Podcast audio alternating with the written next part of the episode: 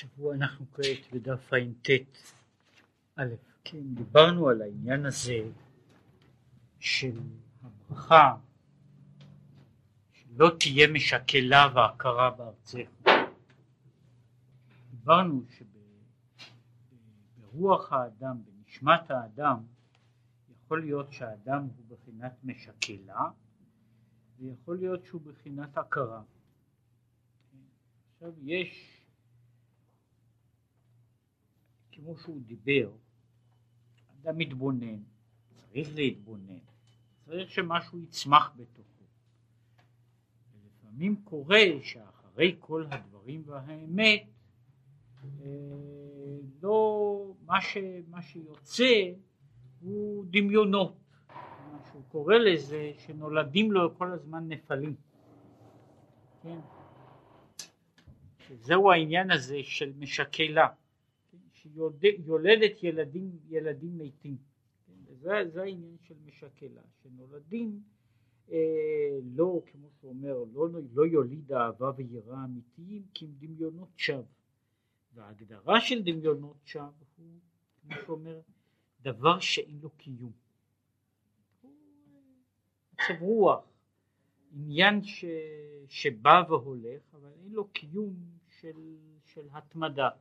והוא בעצם רק אה, חזון שווא, הוא אה, דימוי בכלל.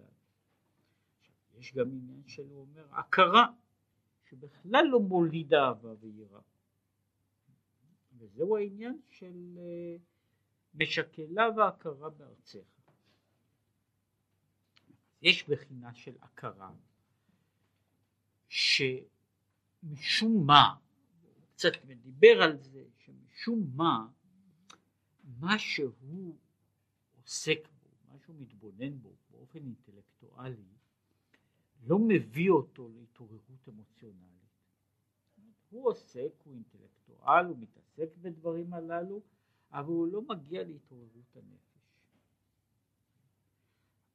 יש גם בחינה אחרת שאומר את זה, שהוא בחינת הכרה, כמו שאומר שם, שהוא בבחינת טומטום. שזה הבחינה היא שאין לו בכלל מקום שבו, שבו תחול ה, ה, שבו תחול ההולדה. זאת אומרת, יש מישהו בבחינה שמשהו לא, הדבר לא, לא מתפתח. יש, יש איזה עיכוב בתוך, בתוך האדם שהוא איננו מגיע להתפתחות, שאיננו מגיע לש, לגידול שבתוך הנפש, משום שה... מה שנשאר הוא בצד אחד, במהות אחת ולא יותר מזה. אבל יש מישהו בבחינה של הכרה שאין בכלל מקום להולדה. עכשיו הוא אומר, מדוע אין מקום להולדה כזו? משום שהוא אומר שהוא כל כולו כל כך מלא מתוך עצמו, שאין לו מקום בשביל הקדוש ברוך הוא. כשאדם מלא כל כך הרבה במה שאני רוצה, במה שאני רוצה, מה שאני מתכוון, אני, אני כל כך יודע מה שאני רוצה, כן?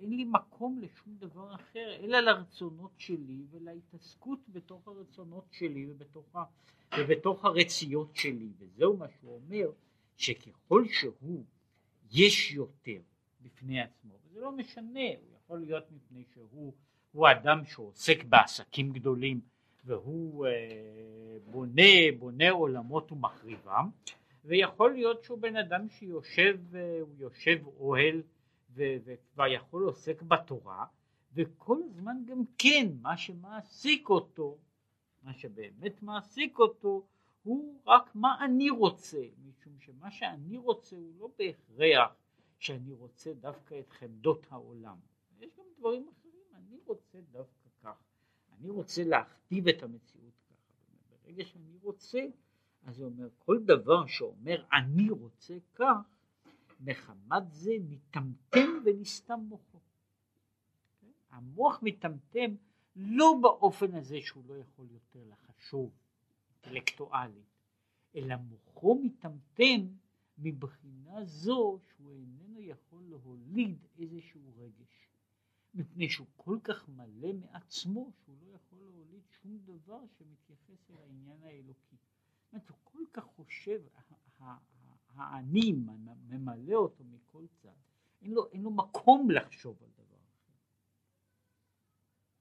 והנה, העצה לעשות כלי ריקה, איך בן אדם עושה שהוא יהיה כלי, שהוא יהיה לפחות כלי קיבול, אם לא כלי מלא לפחות שיהיה כלי קיבול שאפשר יהיה שיחול בו משהו, הוא כמו שכתוב לב נשבר ונדכה אלוקים לא כמו שכתוב אשכון את דקה,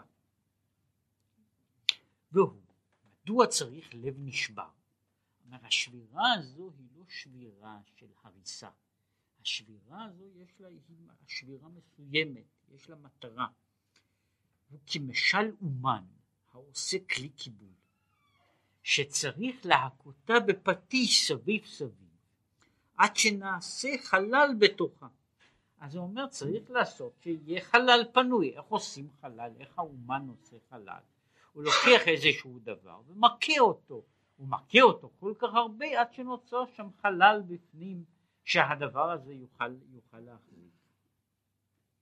וכך יהיה האדם, אם הוא רוצה לעשות את עצמו כלי, ידכה וישוח, להיות שפל רוח, שלא יתפוס מקום כלל, שיהיה מקומו פנוי וחלל כאילו עין ואפס ממש. אומר, יש דבר, דבר כזה שאומר שבן אדם יכול להגיע לזה על ידי שבירת הלב. אם הוא אדם רוצה להיות במעלה, שיהיה לו מקום לפחות, אומרת, זה לא פותר את כל הבעיות, זה לא פותר, זאת אומרת, לא כל מי שהוא בלב נשבר מגיע לבחינה הזו של אהבה ויראה וליצור הוויות, הוויות של מעלה. מכל מקום, עם כל הדברים האלה, יכול האדם להגיע למשהו שהוא יכול ליצור בתוכו עניין של אה, הכנה, הכנה שיכול דבר לחול בתוכו, ואיך יכול, איך יכול משהו לחול, על ידי זה שהוא שובר את, ידי לב נשבר ונתקה. זאת אומרת, כל זמן שה, שה, שהאדם מרגיש את עצמו בתכלית השלמות והמלאות, לא יכול להיות שיהיה איזשהו לב נשבר, איזשהו כלי שיוכל, שיוכל להכיל, הוא מלא מדי. זה דבר אחד שהוא צריך להיות, זאת אומרת, עכשיו שבירת הלב, שוב, דיברו על זה הרבה מאוד, שבירת הלב היא לא, לא מתבטאת דווקא שהאדם נאנח ברבים. אומרת, יש בן אדם שנאנח, זה באותו דבר כמו שדיברו על ענווה וגאווה, שאין להם קנה מידה ואין להם כלי מדידה שאני יכול לדעת מי הוא מי, אלא בתוכו של האדם. אין דבר כזה מבחוץ, זאת אומרת האדם יכול ללכת בראש זקוף והוא יכול להיות בלב נשבר, ולעומת זאת יכול להיות בן אדם שהוא כפוף כפיפה אחר כפיפה כן, מה שקוראים לזה כמו, כמו שצדיק צריך להיראות והוא בתוכו מלא, מלא בהרגשת עצמו וטוב לו עם עצמו, כן? זאת אומרת אין לזה, עכשיו באותו עניין לב נשבר לא כל בן אדם שהוא אומלל למשל יש לו לב נשבר, לפעמים בן אדם מזה שיש לו צרות איננו מגיע אלא לחשוב יותר על עצמו קוד, קודם הוא היה, לא היה חושב כל הזמן על עצמו, אלא היה משאיר קצת מקום לאחרים. עכשיו כשהיו לו צרות, הוא יושב וחושב רק על עצמו. ומה שיוצא, כמו שאמרתי, בשביל להיות זולל וסובב בן אדם לא צריך מעדני עולם. אפשר להיות זולל וסובב אפילו עם פת לחם, פת לחם ומים אפשר להיות זולל וסובב, ולהפך. באותו עניין, העניין הזה של לב נשבר, לב נשבר איננו תלוי בזה שאדם מראה פנים, פנים חמוצות. יש בן אדם שמרגיש שיכול להגיע למצב שהוא לא ממלא את החלל, שהוא לא, ברגע שהוא יכול, יכול להרגיש את העניין הזה של העין, של הלא נמצא, של האפשרות, אז משהו יכול להיווצר. דבר נוסף הוא אומר, אך עוד אחת היא מה שאמרו חז"ל, כוס של ברכה צריך הדחה מבפנים. כתוב, יש שם, הוא הרי מדבר על כוס ישועות, כוס של ברכה. זאת אומרת, אדם צריך להכין את הכוס, את הכלי, את, ה, את, ה, את האם, את המטריצה, בשביל שכל הדברים יוכלו להיווצר בתוכו. כדי שזה ייווצר וזהו כוס של ברכה, כוס שמכיל ברכה, אבל כדי שיהיה דבר כזה שיוכל להכיל ברכה, צריך האדם לעשות, לעשות משהו אחר, הוא צריך, נוסף לזה כתוב שם מה צריך כוס של ברכה, וכתוב שכוס של ברכה צריך הדחה מבפנים ושטיפה מבחוץ. מה זה הדחה מבפנים? והעניין כי אפילו מי שהוא נדכה בטבע, כגון שהוא עני, ואין לו מצח להרים ראש, עוד צריך הוא, צריך גם הדחה. גם אם יש לו, יש לו כלי גדול, כן, שהוא ריקן, בכל זאת הוא צריך גם הדחה. ומהי ההדחה? אז הוא אומר שלא יטה, ומה העניין של ההדחה הזאת? שלא יטה ליבו אפילו לדברים המותרים, להיות מקושר בהם בכל לב ונפש. מה שהוא מבקש זה לא שהאדם לא יעשה שום דבר, או שיפרוש מהעולם הזה, ששוב הפרישות, הפרישות בפועל מהעולם הזה היא לא, היא לא מחייבת שאדם יהיה, יהיה על ידי זה יעשה אדם גדול או אדם צדיק. רק עושה שהוא לא לפעמים הוא לא יכול לעשות עבירות מסוימות. כן? זאת אומרת בן אדם שנמצא בודד לא יכול לעשות עבירות שדורשות חברה. כן? וכיוצא בזה, אבל לעצם העניין, לעצם הנפש זה לא, לא משנה. אני אומר, גם בן אדם שנמצא, הוא עושה, יש דבר כזה, שאפילו בדברים המותרים, שלא יהיה מקושר בהם בכל לב. זאת עכשיו לא מדבר לא על הרהורי עבירה ולא על עבירות. בן אדם עושה דברים שהוא מותר לו לעשות, אולי דברים שהוא צריך לעשות, כן? אבל יש עניין שבן אדם נשמתו מתקשרת בדברים הללו, והוא מקושר בהם בכל לב ונפש. כמו שהוא אומר את זה, כי אפשר לעולם שיתקיים עשיית דברים המותרים בלא לב גם כן. אומר, אם אני עושה כל מיני דברים שאני צריך לעשות, אז זה לא אומר שאני צריך לעשות אותם בכוונת הלב. זה לא אומר שאני צריך להכניס את נשמתי בתוך כל הדברים הללו שאני עושה. אף על פי שיש כך וכך דברים שאדם צריך לעשות, כן?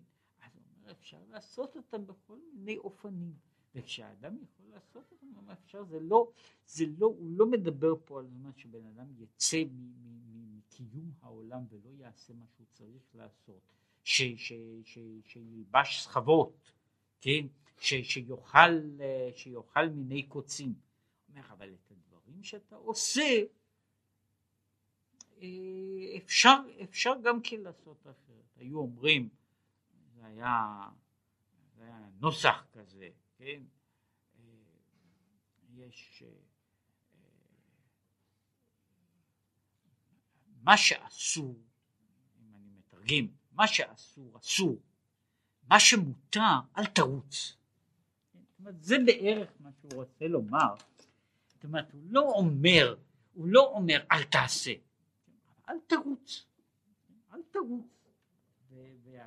וההבדל הוא שבן יכול להיות, זאת אומרת, יש לו כל הצידוק האובייקטיבי, סובייקטיבי, אובייקטיבי, הלכתי, משפטי, כן, לכל הדברים האלה, ואף על פי כן הוא אומר, בן אדם יכול לעשות את, את הדברים הללו, יש כל מיני דברים שאדם עושה, הוא איננו עושה אותם בנשמה. אגב, אפשר לראות את זה בכל מיני דברים קטנים, כן?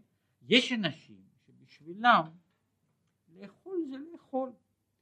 ולהתלבש זה להתלבש, הוא צריך לעשות את זה ואת זה. יש אנשים שבשבילם לאכול זו חוויה, להתלבש זאתי ה... זה, זה לא רק הדבר הזה ש, שמישהו, ש, שבן אדם עומד לפני הראי, אלא שהוא עומד ככה וזה זה, זה, זה, זה, זה חצי החיים, לאו דווקא נשים, אה, שמישהו עומד שם, ראיתי כבר בריאות כאלה, שהבעיה הזו איזה צבע תהיה העניבה שלו, זה דבר ש, ש, שבעצם תופס את החיים.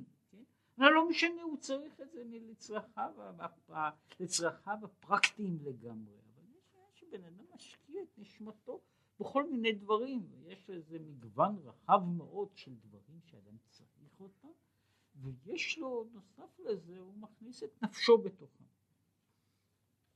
זה הוא אומר שצריך הדחה, ואם היכה ליבו ונקשר להיות באבלי העולם, אי אפשר להיות כלי קיבול עד שיטהר.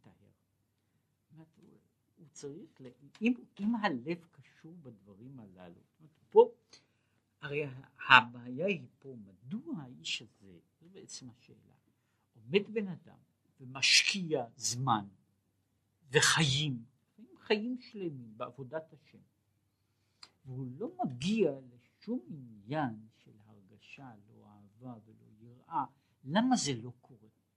מדוע לא קורה, לא קורה שיש הרגשות אומר שיש לפעמים שבן אדם לא לא השאיר בכלל מקום שמשהו יוכל להתרחש בתוכו. עכשיו כשבן אדם השאיר מקום שמשהו יקרה בתוך חייו, מכל מקום זה כלי שצריך עדיין הדחה. מפני שכשאני, כשאני מכניס את, כשאני מכניס את עצמי, מכניס את נפשי בתוך דבר מסוים, וזהו באמת, זהו דבר שאני, ליבי קשור אליו, יש, יש בעיה שהאדם איננו יכול להיות בשלמות, בשלמות בשני עולמות, והאחיזה בעולם אחד היא כמעט מחייבת שאדם לא יוכל להיות ולא יוכל להרגיש הרגשה לגבי עולם אחר. אני נמצא, כשאני נמצא במקום אחד, בעולם אחד, בענייניו של עולם אחד, אלה שמעסיקים אותי, זה כל, כל החיים שלי. קשה לי לצאת. המחשבה לא יכולה להשתפס בדברים אחרים. זאת אומרת, אני יכול להעמיד פנים, כן, אבל אינני יכול להגיע לחוויה בתוך עולם אחר. וזהו, והוא כמו למשל כוס המלוכלך, שאי אפשר להטיל בו יין עד שירחצנו. כן? צריך אה, צריך להדיח את הכלי, ואם הכלי לא מודח, גם אם ישפכו בו יין, כן, אז היין הזה לא יעלה יפה.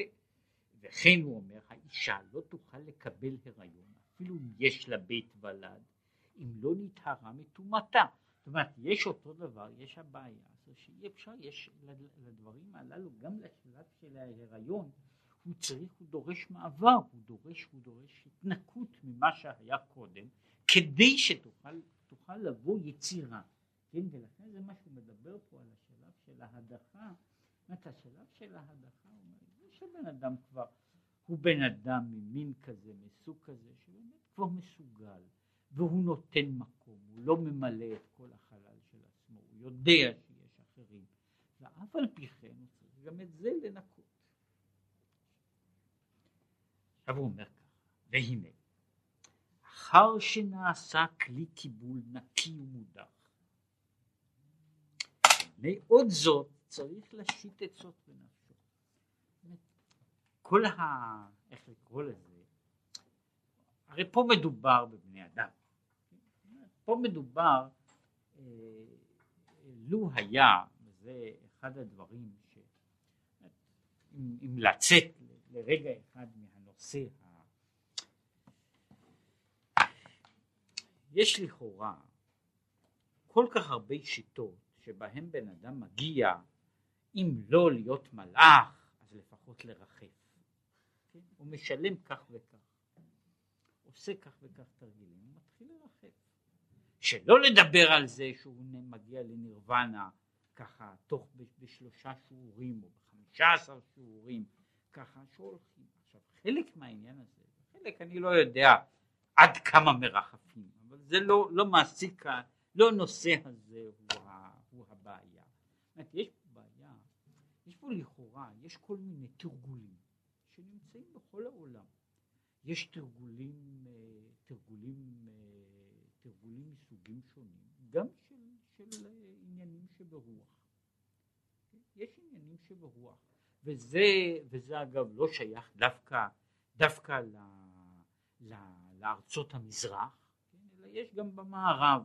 העצה הזו להגיע לאילומינציה, להערה, על ידי שמסתכלים על הטבור, כן, שהיא אה, אה, היא, היא אחר כך נעשתה בדיחה, אבל זאת אומרת שמשתמשים בזה בתור בדיחה, שבן אדם יושב ומתבונן על הטבור שלו, אבל היא באמת עצה רצינית מאוד של המיסטיקאים של ה, דווקא של הכנסייה היוונית, כן, שהם יצרו את העניין הזה. זאת אז יש, יש לכאורה תרגולים, יש שיטות, שיטות מסוימות שבהן בן אדם מגיע לדבר. עכשיו השיטות האלה בחלקן, בחלקן הן עובדות. עכשיו, על מה הוא מדבר פה? מדוע פה מדבר אחרי שבן אדם עשה כך וכך, אחרי שבן אדם עשה כך וכך, הוא עדיין צריך להשית עצות בנפשו, ואחרי כל העצות הוא צריך להתפלל, ולפני התפילה ואחרי התפילה צריך רחמי שמיים. קודם כל, שהבעיה שלו, וזה הבדל בסיסי, הבעיה היא לא להגיע למצב פסיכולוגי מסוים. השאלה איננה בכדי להגיע, נקרא לזה, למצבים שקוראים לזה סוגים אחרים של הכרה. זאת לא המטרה של, של, של העניין. המק... המטרה היא בעצם איך בן אדם מגיע לזה שנוצרת בתוכו חוויה שהיא אותנטית, שהיא חוויה לא בבחינה של, של תרגול, תרגול נפשי, זאת אומרת בן אדם יכול להביא את עצמו בשלבים מסוימים לכל מיני סוגים של טראנס. בן אדם יכול להביא את עצמו לסוגים שונים של, של אוטו-היפנוזה, ויש לזה דרגות. ורוב האנשים, אם מתרגלים מספיק, יכולים להגיע לזה. אז השאלה היא איך בן אדם יכול להיות, וזה חלק מהבעיה פה, זה שאין תרגול מסוים, תגיד חמש עשרה פעם אנא בכוח, ואחר כך תגיד שלוש מאות פעם את הדבר הזה, ואז משהו יצמח. כן? חלק מזה הוא, שהוא מהותי, הוא, הוא קשור ברצון בסיסי להשאיר את האדם חופשי. שהוא, שלמעשה משאירים לאדם את הבחירה החופשית, הוא לא נכנס בתוך מסלול בתוך מסלול של איזה מחזור, מחזור, אה, מחזור פסיכולוגי כזה וכזה, אלא הוא נשאר בן אדם חופשי. עכשיו החופש הזה, מחיר החופש הוא שאין לו, לו תרגול. לחופש קשה, קשה לעשות תרגול. בשביל חוויה, שאני רוצה שהיא תהיה חוויה אותנטית, אני לא רוצה להגיע לדבר כזה וכזה, ללחוץ על כפתור פלוני ולקבל תגובה, רפלקס? כן? אלא אני רוצה שבן אדם, שנוצר דבר שהוא דבר אמיתי. לשם זה המבנה הוא מבנה הרבה פחות, הרבה פחות סיסטמטי, הוא פתוח, ביסודו הוא מבנה מאוד מאוד פתוח, הוא מבנה פתוח, המבנה הפתוח הזה ממילא הוא נותן הוא נותן אפשרות, אבל הוא עדיין נשאר עם כל הבעייתיות של אז מה קורה, בן אדם עשה הכנה כזו וכזו. עכשיו שבן אדם להיות, נד, להיות, ש, להיות נדכה ושפל רוח הוא לא תרגול שאפשר להגיד אותו כך וכך. אני אומר, אומר 500 פעם אני נדכה, כן? ואחרי זה אני, אני, אני אומר 500 פעם ונותן, ונותן שלוש פרוטות לצדקה ועל ידי זה אני נהיה מגיע למדרגת נדכה ושפל רוח. מעניין שבן אדם מגיע לזה. זאת שבן אדם מגיע לזה על ידי זה שהוא הוא בודק את עצמו, וזה פה לא מקומו, שהוא מדבר על העניין, איך בן אדם, מה זה נקרא רוח לב נשבר? אומר, לב נשבר בא מכוח של חשבון נפש, וכל אדם יכול לעשות אותו ולהגיע לזה, מפני שאצל כל אדם, זה לא משנה מה הדרגה שלו, נוצר פער בין מה שאפשר לקרוא, בין ההשגה שלו לבין ההישגים שלו. והפער הזה, כשאדם מתבונן בו, הוא יוצר את שברון הלב. זאת אומרת, הוא יוצר, יכול להיות שמה שיש, מה שאדם אחד זורק, הוא מה שבשביל האחר הוא מציאה גדולה. כן? היו מספרים שהיה היה אה, רבי אחד, שיום אחד חזר מהתשליך, והתלמיד שלו רץ לעבר, ה, לעבר הבאר. אז הוא שואל לו מה אתה רץ? הוא אומר אני רץ לקחת את העבירות של הרבי, כן? הוא אומר בשבילי זה מצוות גמורות. זה יכול להיות, זה יכול להיות ש, שמה שבשביל אדם אחד הוא קטע, הוא נקודת, נקודת משבר או נקודת נמוכה, הוא בשביל אדם אחר נקודה הרבה יותר גבוהה. אבל עדיין הוא לא פותר את שברון הלב של האדם בעצמו, שהוא היחס בין, ה, בין מה שקוראים לזה, בין מה שאני יודע שצריך להיות, לבין מה שאני עושה בפועל. עכשיו, הדבר הזה יכול ליצור לב נשבר ונתקה. לב נשבר ונתקה, לב נשבר ונתקה, שוב הוא אומר, הוא כלי. כן, עכשיו, את הכלי הזה צריכים להדיח, ואין לזה מכשיר של הדחה. כן? אלא יש לזה דרך, יש לזה דרך, זאת אומרת שבן אדם לא די לו שהוא לא, הוא לא חושב במודע לחטוף את כל העולם, אלא הוא גם זה שגם כשהוא חי עם. גם כשהוא חי, אפילו חי בצמצום, והוא באמת, הוא יודע שהוא איש קטן והוא לא ממלא, והעולם לא תלוי בו וכולי וכולי, עם כל זה, הוא אומר, הוא יכול להיות עם הקט... בקטנות שלו דבוק ו... וצמוד כל כך שזה ממלא את כל העולם שלו. לא משנה, הוא יודע שהוא לא עושה דברים גדולים, כן? אבל הוא יודע, יכול להיות מישהו שהוא פקיד קטן, לבלר קטן באיזה מקום, והוא יודע שהוא לבלר קטן, כן?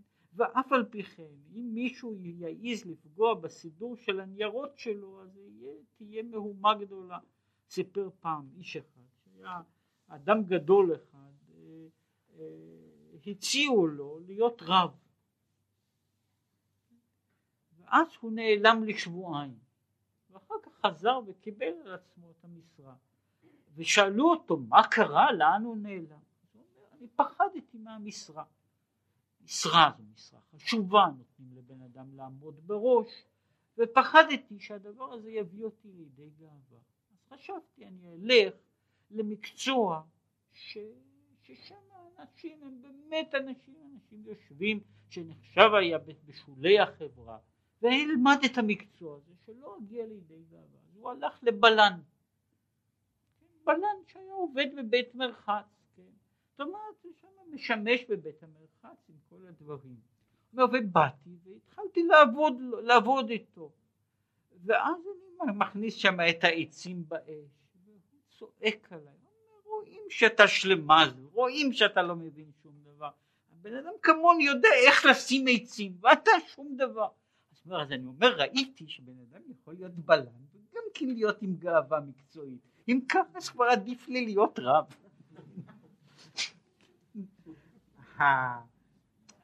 הבעיה, זה מה שאני רוצה לומר, שהעובדה שבן אדם כאילו יודע שהוא נמצא בחברה בדרגה נמוכה היא לא פותרת אותו מאותם, מאותם הדברים, מן ההתקשרות, מן ההתקשרות האמוציונלית שיש לו בענייני עולם הזה ובכל מה ששייך להם.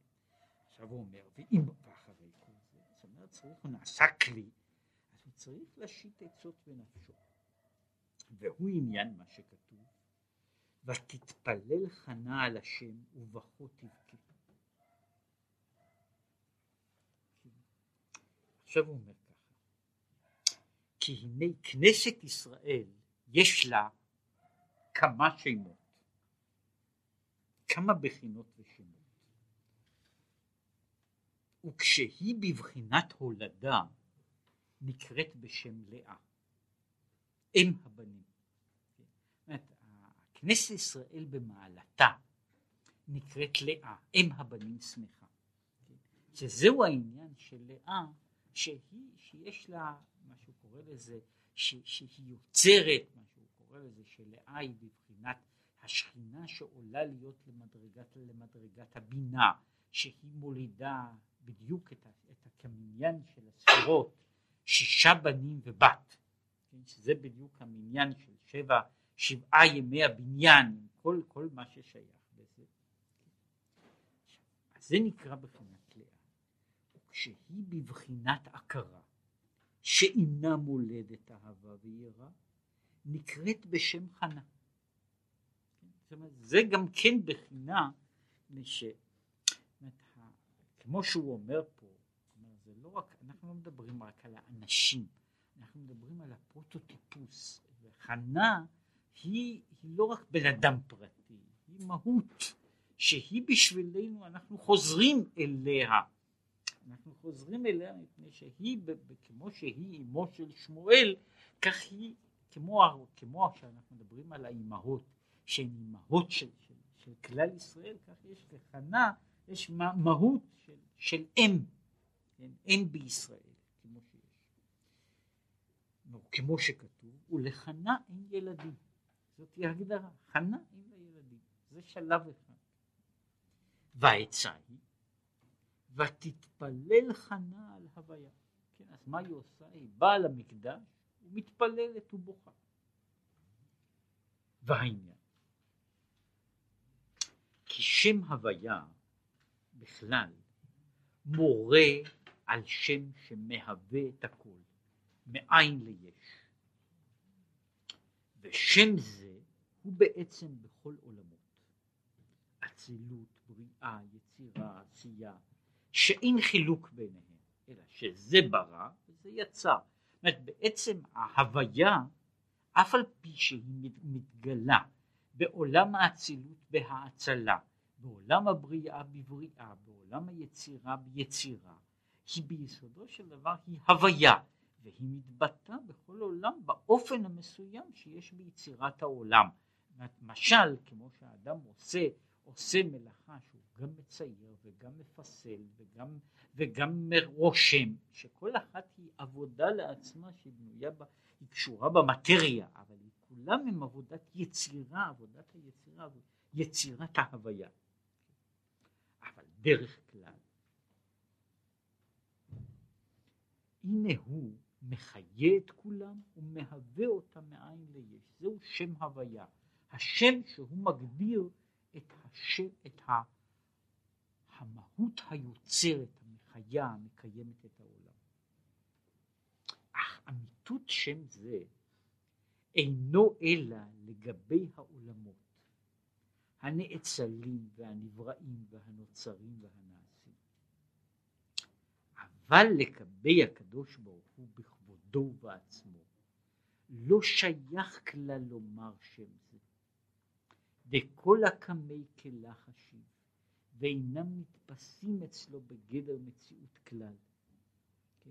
וכמו, כמו שכתוב, אני הוויה לא שניתי. אתה הוא קודם שנברא העולם, אתה הוא מי שנברא העולם. עכשיו, אם כן, מה ככה? שם הוויה הוא שמו של הקדוש ברוך הוא, שהוא בעצם, הוא אומר, הוא לא שם העצם שלו בעצמו, אלא הוא שמו כיוצר. זהו השם המהווה, זה כשאני מתייחס אליו בתור אדון ההוויה, בעל ההוויות של העולם. ולכן אני קורא לו בשם הזה, שכוונתו זה שמהווה תמיד, זה שהווה שמהווה, אבל כל ההוויה וההתהוות והיצירה, כל אלה אינן אלא בבחינה של הארתו, הארתו כלפי העולם שנוצר, כן? שבבחינה זו אני יכול לדבר גם על הווייתו היוצרת, אבל הוא בעצמו, הוא מעבר לעניין הזה שאני אקרא לו בורא העולם. כן? ואף על פי שאני בוודאי בצד מסוים אני מדבר על הבורא, כמו שאני מדבר על האדון, אבל זהו הצד שבו הוא מתייחס אל המציאות, מציאות של העולם, אל המציאות של העולם, של העולמות. וזהו מה שכתוב בפרקי דרבי אליעזר, עד שלא נברא העולם היה הקדוש ברוך הוא ושמו בלבד.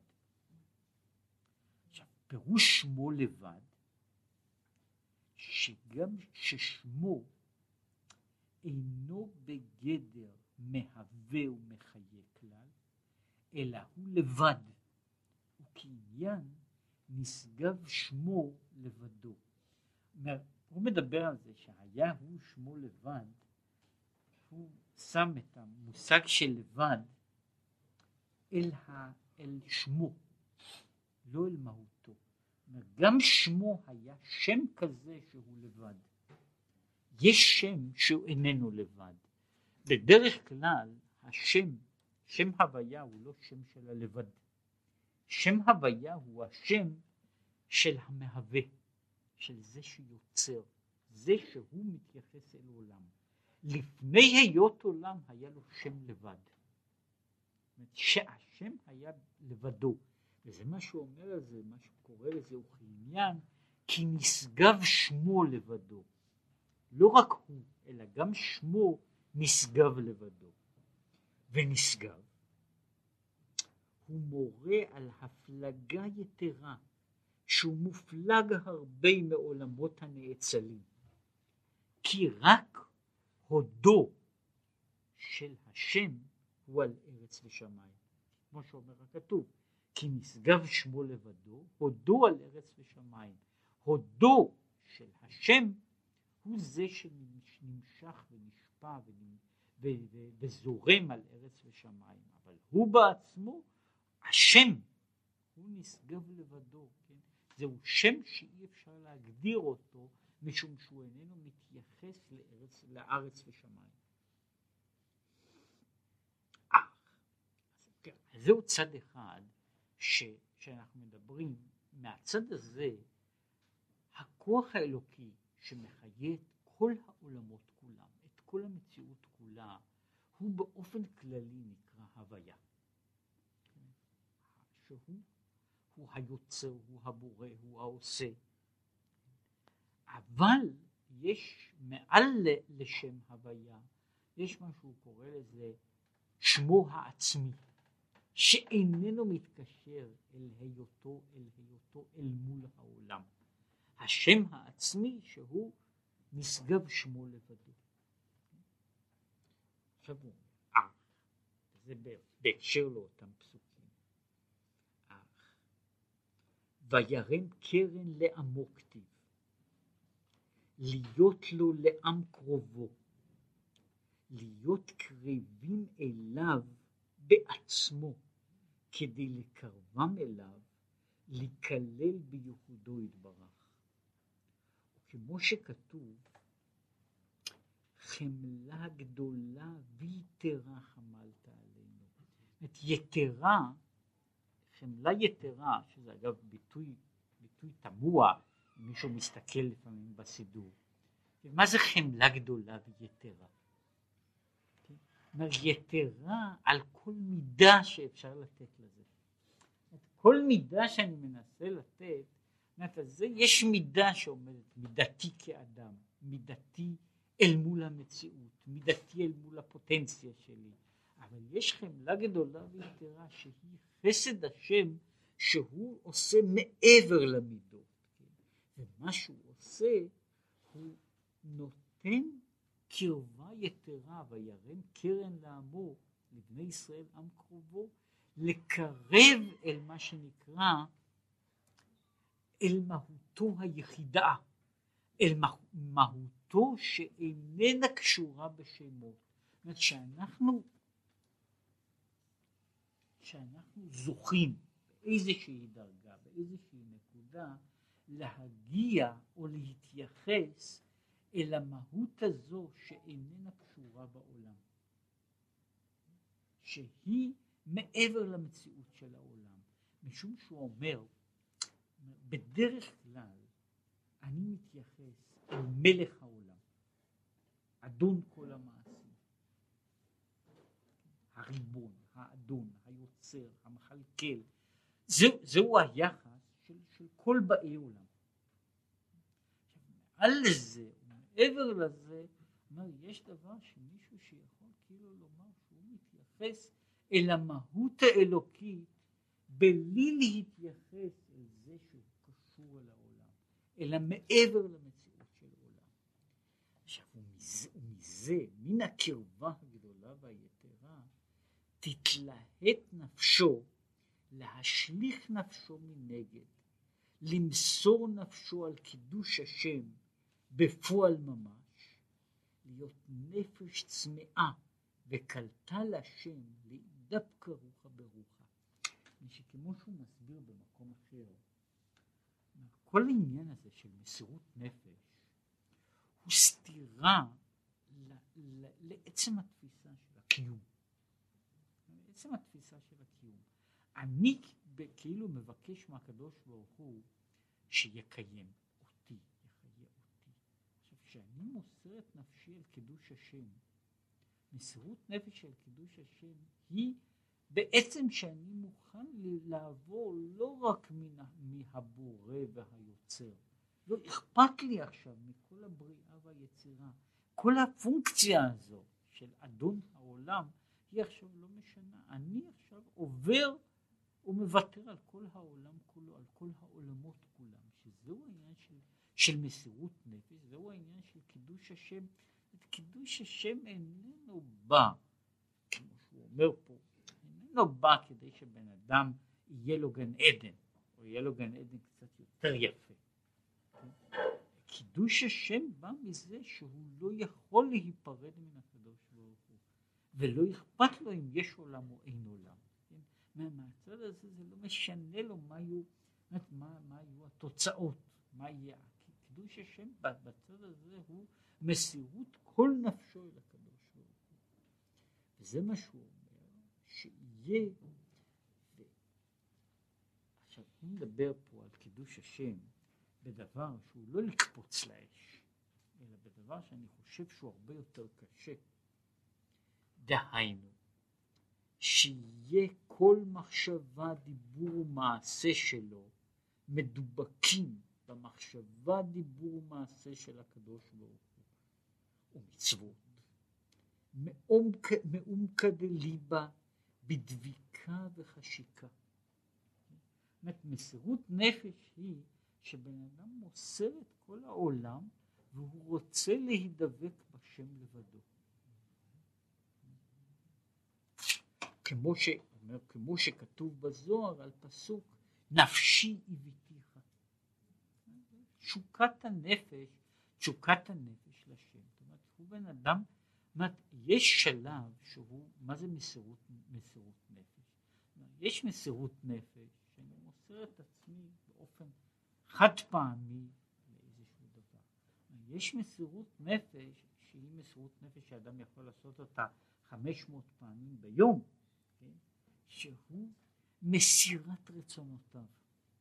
כן? את העניין הזה, את כל מה שאני רוצה, את כל מה שאני חושב, אני נותן מתנה לקדוש ברוך הוא. אני מוכן, אני מוכן לתת את זה לא מפני שמכריחים אותי, אני נותן את זה מפני שאני רוצה להיות דבוק אליו.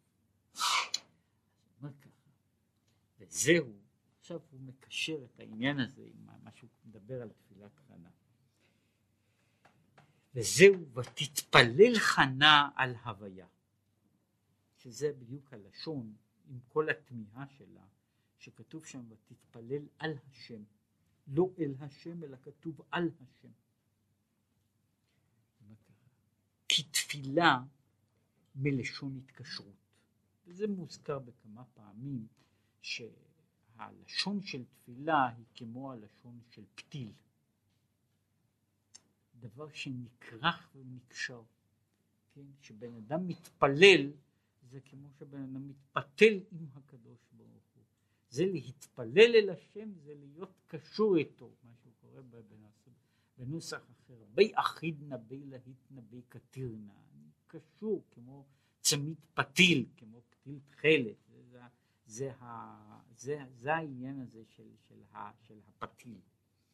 וזה העניין של התפילה.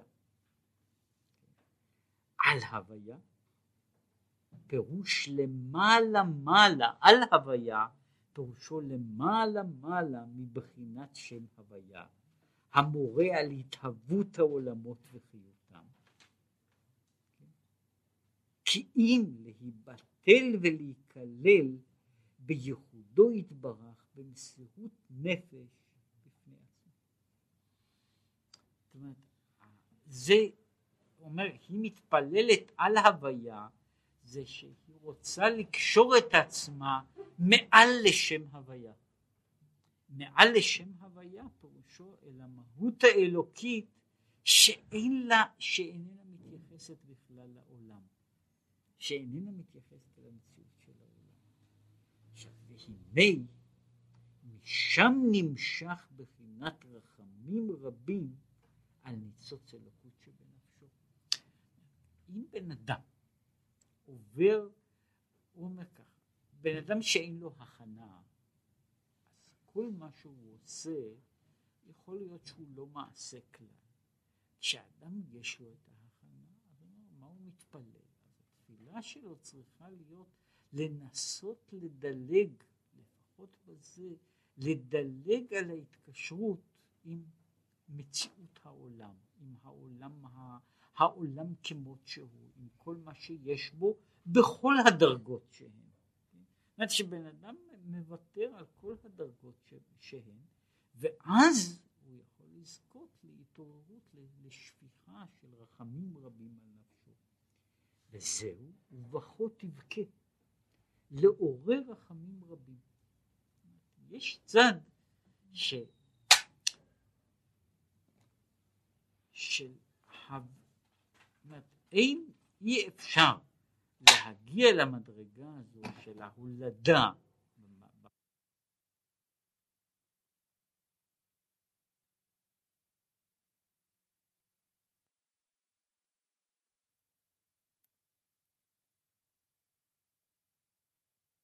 שהם תופסים אצלו מקום כמה שתופסים, אלא שהוא כאילו מוותר על המציאות כולה של הוויית העולם, והוא רוצה להתקשר, הוא רוצה כאילו קפיצה בתוך עצמו כדי להגיע לקשר.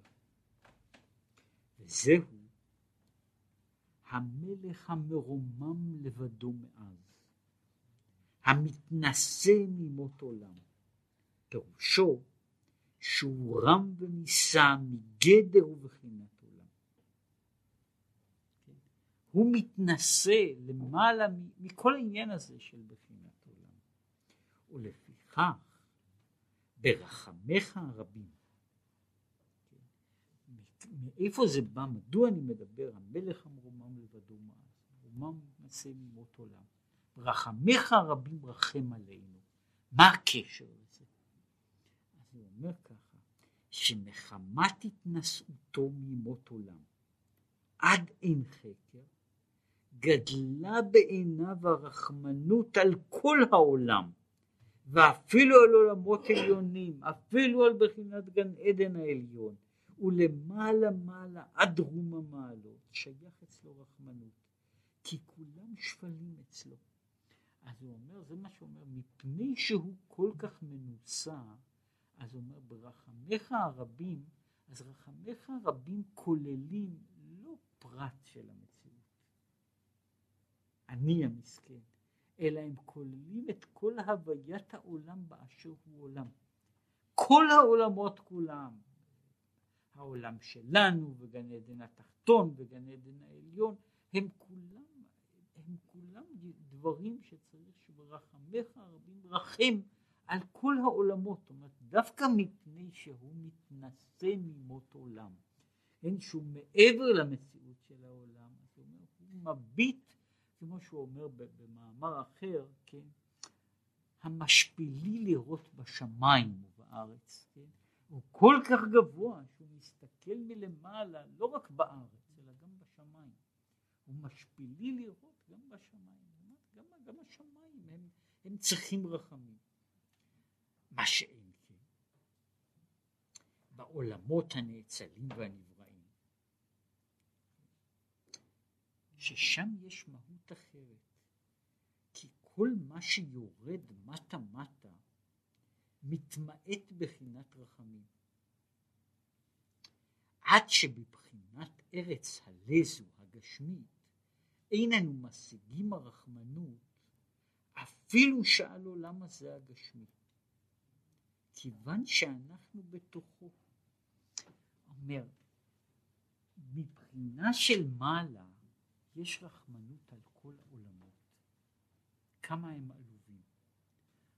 אנחנו, ככל שאני יורד יותר, הפער נעשה קטן. וכשהפער נעשה קטן, אני לא יכול לרחם. אומרת, העניין הזה שאני מרחם, שאני מרחם על מישהו שהוא הרבה למטה מתחתיי, אבל אם מישהו פחות או יותר בדרגתי, אני לא יכול לרחם עליו. אומר, בעצם הייתה צריכה להיות רחמנות גדולה על העולם הזה הגשמי, מפני שהוא רואה אותו, יש עולם כזה, שהוא כל כולו אטום. עולם אטום. עולם שלא מרגיש שום דבר. אומרת, זה בערך, אם הייתי צריך לתאר מה שהוא קורא ברחמיך הרבים, איך ירגיש בן אדם, איך אני רואה, כשאני רואה, לפעמים רואים מישהו כזה, שאני רואה בן אדם שהוא עכשיו לגמרי משותק, הוא לא רואה, הוא לא שומע, הוא לא נע, הוא לא מדבר, הוא בקושי מרגיש משהו. אז אני מרגיש רחמים רבים שיש, שאדם הגיע להוויה כזו. עכשיו זו בעצם הרחמים על העולם הזה, שהוא עולם שאיננו מרגיש עוד שום דבר. כן? שהוא עולם שהגיע למדרגה כזו שהוא בעצם עיוור וחירש, שהוא איננו חש ואיננו יודע. כן? אז זוהי בחינת הרחמים. אבל כדי לרחם אני צריך להיות במדרגה שאני אוכל להבין את הרחמים. מי שלא היה בבחינת אדם ולא יודע את העניין הזה, את השמחה, את הכוח, את העניין שיש של בן אדם נע, שהוא קופץ, שהוא שר, שהוא מדבר, הוא לא יכול להבין את הרחמים שיש לזה שהוא עכשיו שוכב משותק. זאת אומרת, אני צריך להיות, אם אני בעצמי כזה, אני לא יכול לרחם. אני יכול, הרחמים באים מזה שיש שם מרחק, זה מה שהוא אומר ברחמיך הרבים, כן? אומר, כי הרחמנות הוא אצל גדול על הקטן, ולכן, כי כמו שהוא מתנשא עד אין חקר, כך רחמיו מרובים. כי אף כי נשגב שמו לבדו, מכל מקום, הרי אלוקי עולם. וזה ההמשך של, של, של הברכה, זה מה שהוא אומר שם, נשגב, אלוקי עולם ברחמיך הרבים. ובקשתנו, למה אנחנו אומרים ברחמיך? שלפי, שלפי שאין אנו משיגים בשכלנו הרחמנות. אני לא יודע כמה צריך לרחם עליי, מפני שאני נמצא בתוך זה. וכשאני נמצא בתוך זה אני לא יודע כמה צריך לרחם, אבל אתה ברחמיך הרבים רחם עלינו. כן? לפי שאין אתה תעורר רחמיך הרבים שלא נטבע ונשקע בזה העולם. ותהיה מגן ישענו נשגב בעדינו. הוא ממשיך פה את כל הנוסח של התפילה, פירוש משגב כמו חומה נשגבת ומוקפת, וכן מגן ומחסה, להסתר מפני האויבים. אז מה, וזה מה שבעצם זוהי הבקשה הבר... שיש בברכה הזו, זה כדי להגיע למדרגה של להיות מגן ישענו, משגב בעדינו, זו, זוהי המדרגה שאדם מגיע אליה באופן הזה שהוא קורא בה, איך, איך, איך נוגעים לפחות, איך נוגעים לפחות בעניין הזה שבן אדם מעורר בתוכו דברים. הוא אומר הרבה פעמים שיש יש כל מיני דברים, תהליכים מוקדמים. זה דיברנו. איך בן אדם עושה שלא תהיה משקה לה והכרה? איך בן אדם עושה כמו שהוא ממשיך הלאה, כן, שאומר שהוא בא בימים, כשהוא מגדיר את זה, שאברהם בא בימים, שהוא בא, שהוא מת, שהוא זקן, הוא בא עם כל הימים שלו. כן? שאנשים אחרים יש להם מה שקוראים לזה קבוצות ריקות כל הזמן. יש להם, אה, יש להם תאריכים, כן, תאריך כזה וכזה, תאריך כזה וכזה, יש להם הרבה תאריכים אבל אין להם ימים, כן, זאת אומרת שבן אדם, אה, סיפרו בנוסח בכלל אחר, שיום אחד יושבים שם במסדרון בעולם הבא, יושבים שני אנשים, כן, ואחד היה זקן, איש צעיר שמתו בערך באותו זמן. ואומרים שיכניסו אותם לפי התור, איש לפי גילו. ולוקחים את האיש הצעיר ומכניסים אותו. אז הזקן עושה מחאה גדולה. מה, מה זאת אומרת? אין פה יושר? אז אומרים לו תראה הוא הזקן שבכולם מה, זאת אומרת הוא זקן? אני הייתי הסנדק שלו. פה אנחנו מונים לא כמה זמן עבר על האדם אלא מה האדם עשה בחיים ולפי זה הוא אומר אתה בעצם בן שנתיים או פחות מזה והוא בן אדם מבוגר אז מגיע לו להיכנס קודם כן? כשהוא מדבר על העניין הזה של אברהם בא בימים הוא מדבר על העניין שבן אדם בא עם כל השנים שלו בן 175 שנה אז הוא בא עם 175 שנה. זאת אומרת שהוא בא עם כל הימים ולא עם חורים. כן? תאריך.